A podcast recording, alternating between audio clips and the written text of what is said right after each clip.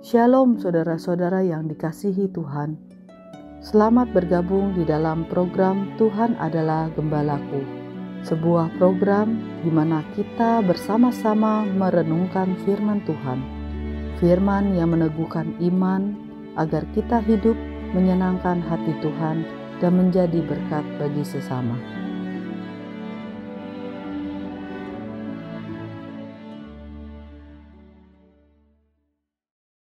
Saudara-saudara yang dikasih oleh Tuhan, waktu terus berlalu dalam hidup kita. Mari kita belajar selalu menghitung berkat yang Tuhan berikan kepada kita. Sehingga kita boleh mengalami sukacita dan selalu bersyukur kepada Tuhan. Salam jumpa dalam program Tuhan adalah Gembalaku. Mendoakan orang lain adalah hal yang Tuhan sukai dalam hidup kita. Bukankah Tuhan Yesus mengajarkan kita untuk kita berdoa bagi mereka yang menganiaya kita? Tetapi Tuhan Yesus bukan hanya mengajar tentang mendoakan orang lain. Tetapi Tuhan Yesus sendiri memberikan teladan yang istimewa bagaimana ia mendoakan orang lain bukan pada saat ia dalam keadaan yang senang, tetapi justru pada saat Tuhan Yesus di atas kayu salib. Dia mendoakan orang-orang yang menganiaya dia, bahkan menyalibkan dia. Dan Tuhan mendoakan dan berkata, Bapa, ampunilah mereka, karena mereka tidak tahu apa yang mereka perbuat. Saudara-saudara hari ini, kita akan belajar tentang mendoakan orang lain. Dari seorang yang berdoa bagi orang lain dan dipuji oleh Tuhan Yesus. Mari kita membaca firman Tuhan dari Matius pasal yang ke-8 ayat 5 sampai 13. Ketika Yesus masuk ke Kapernaum, datanglah seorang perwira mendapatkan dia dan memohon kepadanya. Tuan, hambaku terbaring di rumah karena sakit lumpuh, dan ia sangat menderita. Yesus berkata kepadanya, Aku akan datang menyembuhkannya. Tetapi jawab perwira itu kepadanya, Tuan, aku tidak layak menerima Tuan di dalam rumahku. Katakan saja sepatah kata, maka hambaku itu akan sembuh. Sebab aku sendiri seorang bawahan, dan di bawahku ada pula prajurit. Jika aku berkata kepada salah seorang prajurit itu, pergi, maka ia pergi. Dan kepada seorang lagi datang, maka ia datang. Ataupun kepada hambaku, kerjakanlah ini, maka ia mengerjakannya. Setelah Yesus mendengar hal itu, heranlah ia dan berkata kepada mereka yang mengikutinya, Aku berkata kepadamu, sesungguhnya iman sebesar ini tidak pernah aku jumpai pada seorang pun di antara orang Israel. Aku berkata kepadamu, banyak orang datang dari timur dan barat dan duduk makan bersama-sama dengan Abraham, Ishak dan Yakub di dalam kerajaan surga. Sedangkan anak-anak kerajaan itu akan dicampakkan ke dalam kegelapan yang paling gelap.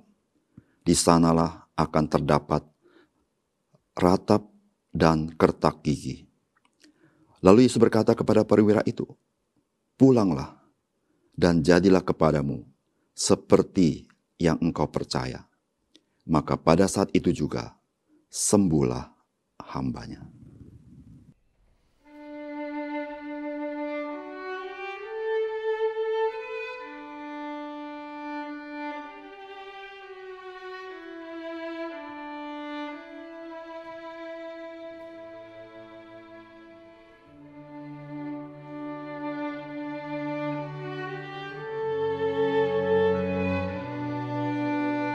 Saudara-saudara yang dikasih oleh Tuhan, apa yang kita baca dari firman Tuhan adalah sebuah peristiwa yang sangat menyentuh hati kita. Bagaimana seorang perwira Romawi memperjuangkan kesembuhan dari hambanya. Mengapa saya katakan menyentuh? Karena pada zaman itu adalah zaman perbudakan. Seorang hamba nilainya tidak lebih seperti properti, di mana mereka banyak kehilangan hak, karena hak itu ada di tangan tuannya dan terserah kepada tuannya. Tetapi kisah ini kisah yang berbeda ada seorang perwira Romawi yang terhormat memperjuangkan hambanya yang sedang sakit lumpuh dan sedang menderita. Saya percaya dia sudah menyediakan banyak waktu mencari tabib ke sana kemari untuk menolong hambanya. Dia telah menyediakan banyak waktu yang terbuang. Kenapa? Karena tidak seorang pun yang dapat menolong hambanya itu.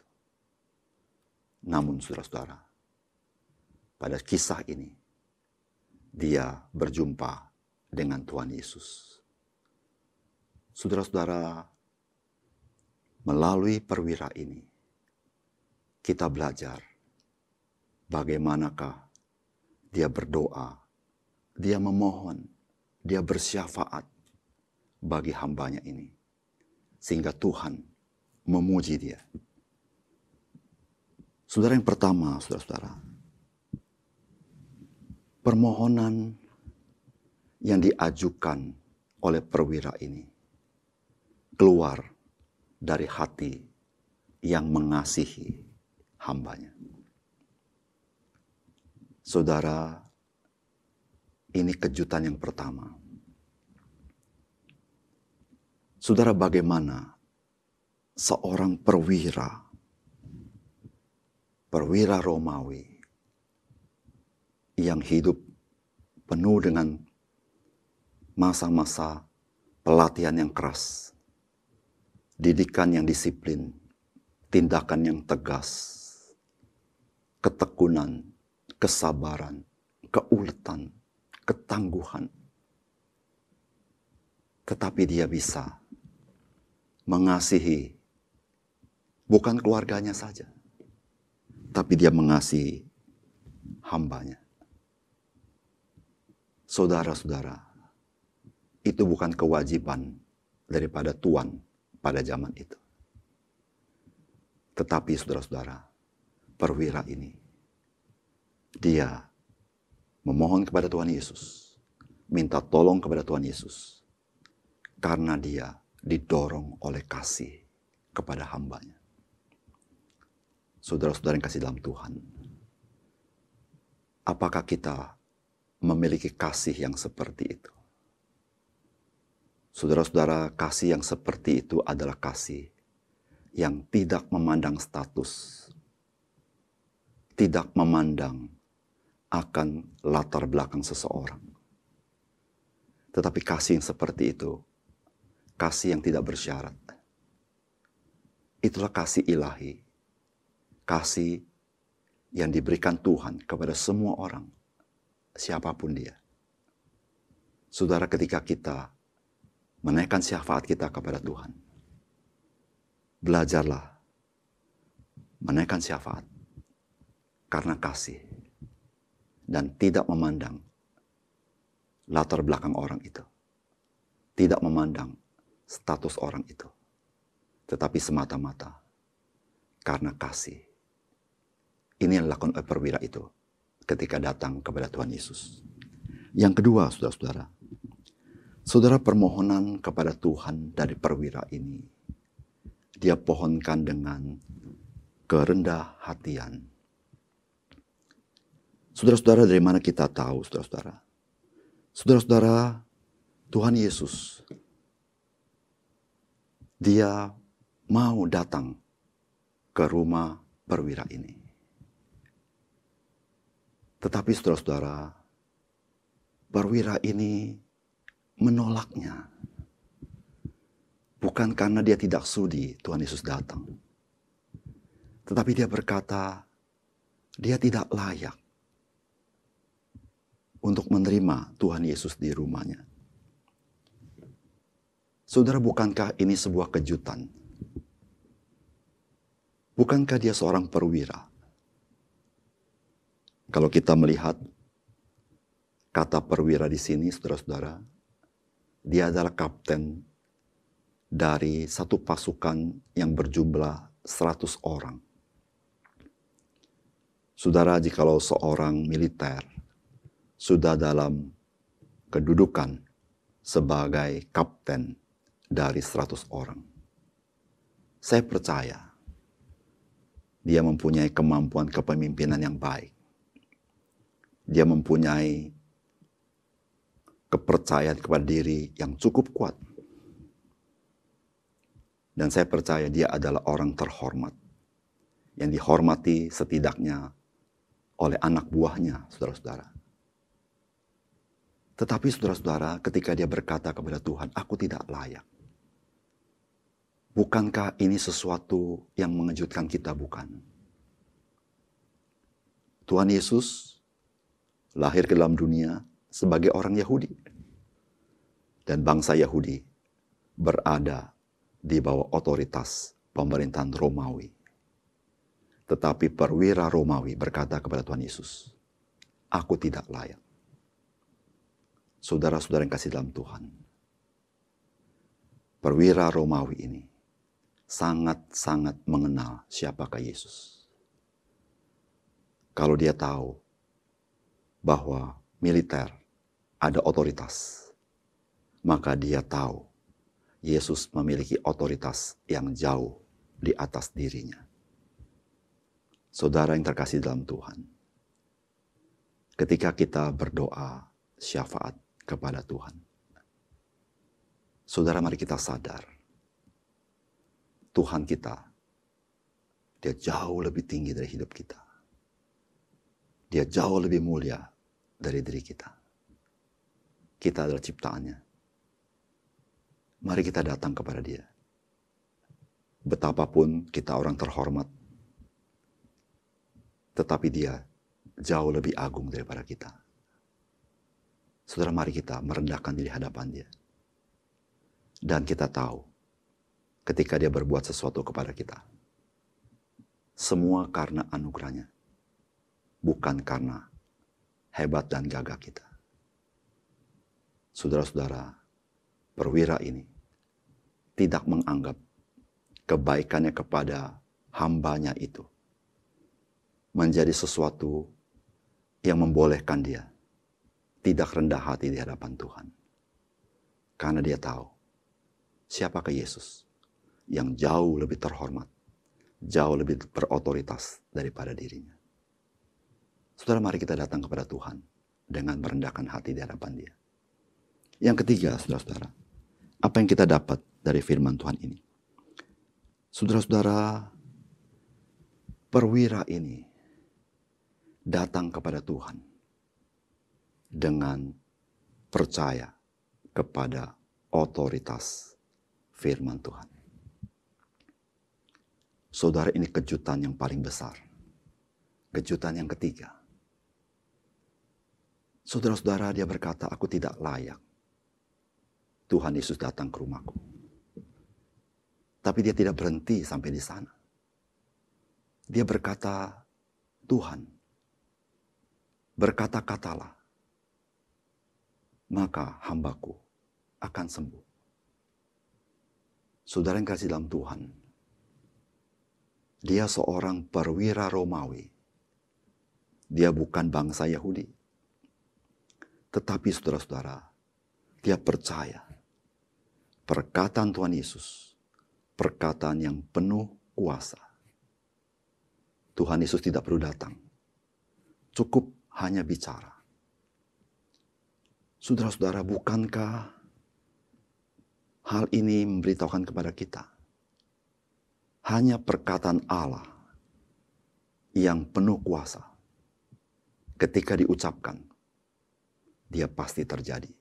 Dan tidak pernah tidak terjadi. Di situlah saudara-saudara, Tuhan Yesus memuji perwira ini. Di mana tidak ada iman yang sebesar ini yang Tuhan Yesus temukan di antara orang Israel. Percaya kepada kuasa perkataan Tuhan Yesus. Atau percaya kepada kuasa kebenaran firman Tuhan. Saudara, apakah kita sebagai orang percaya yang kita katakan, saya percaya kepada firman Tuhan. Apakah sesungguhnya kita sungguh-sungguh percaya bahwa firman Tuhan penuh kuasa ketika kita menghadapi pergumulan hidup kita? Ataukah kita menjadi ragu akan kuasa firman Tuhan? saudara yang kasih dalam Tuhan. Ketika kita berdoa bagi orang lain. Dasar keyakinan iman kita ketika kita berdoa adalah firman Tuhan. Adalah janji Tuhan. Adalah pengenalan kita akan Tuhan melalui firman-Nya. Itulah yang membuat kita menjadi seorang yang tekun berdoa bagi orang lain. Karena kita percaya firman Tuhan, ya dan amin di dalam Yesus Kristus. Mari saudara, menjadi pendoa-pendoa syafaat yang menyenangkan hati Tuhan. Mari kita berdoa. Bapa kami di surga terima kasih. Ada satu teladan yang sangat baik yang kami belajar dari firman Tuhan. Yaitu teladan seorang perwira Romawi yang datang kepada Tuhan bersyafaat bagi hambanya. Tuhan tolong kami ketika setelah kami bercermin dari kisah ini. Kami bukan saja tahu perbuatan terpuji daripada perwira Romawi ini. Tetapi kami boleh meneladaninya. Menjadi seorang Kristen yang suka mendoakan orang lain. Karena kasih ya Tuhan. Tetapi ya Tuhan ajar kami, supaya kami datang kepadamu dengan merendahkan diri. Dan kami sungguh-sungguh percaya kepada janji firman Tuhan yang Tuhan berikan kepada kami. Sehingga kami tidak pernah tawar hati ketika kami berdoa. Karena kami tahu ya Tuhan, kami begitu lemah. Sehingga kami sering kali menjadi tidak yakin akan apa yang kami doakan. Tetapi ya Tuhan ajar kami mengenal Engkau, percaya kepada firman-Mu. Firman-Mu ya dan amin di dalam Tuhan Yesus. Kami serahkan hidup kami hari ini kepada Tuhan. Dan ketika kami berjumpa dengan orang lain, biarlah jadikan kami berkat bagi orang lain. Dan jadikanlah kami selalu memikirkan kepentingan orang lain dan berdoa bagi mereka. Terima kasih Tuhan. Di dalam nama Tuhan Yesus, kami berdoa. Amin.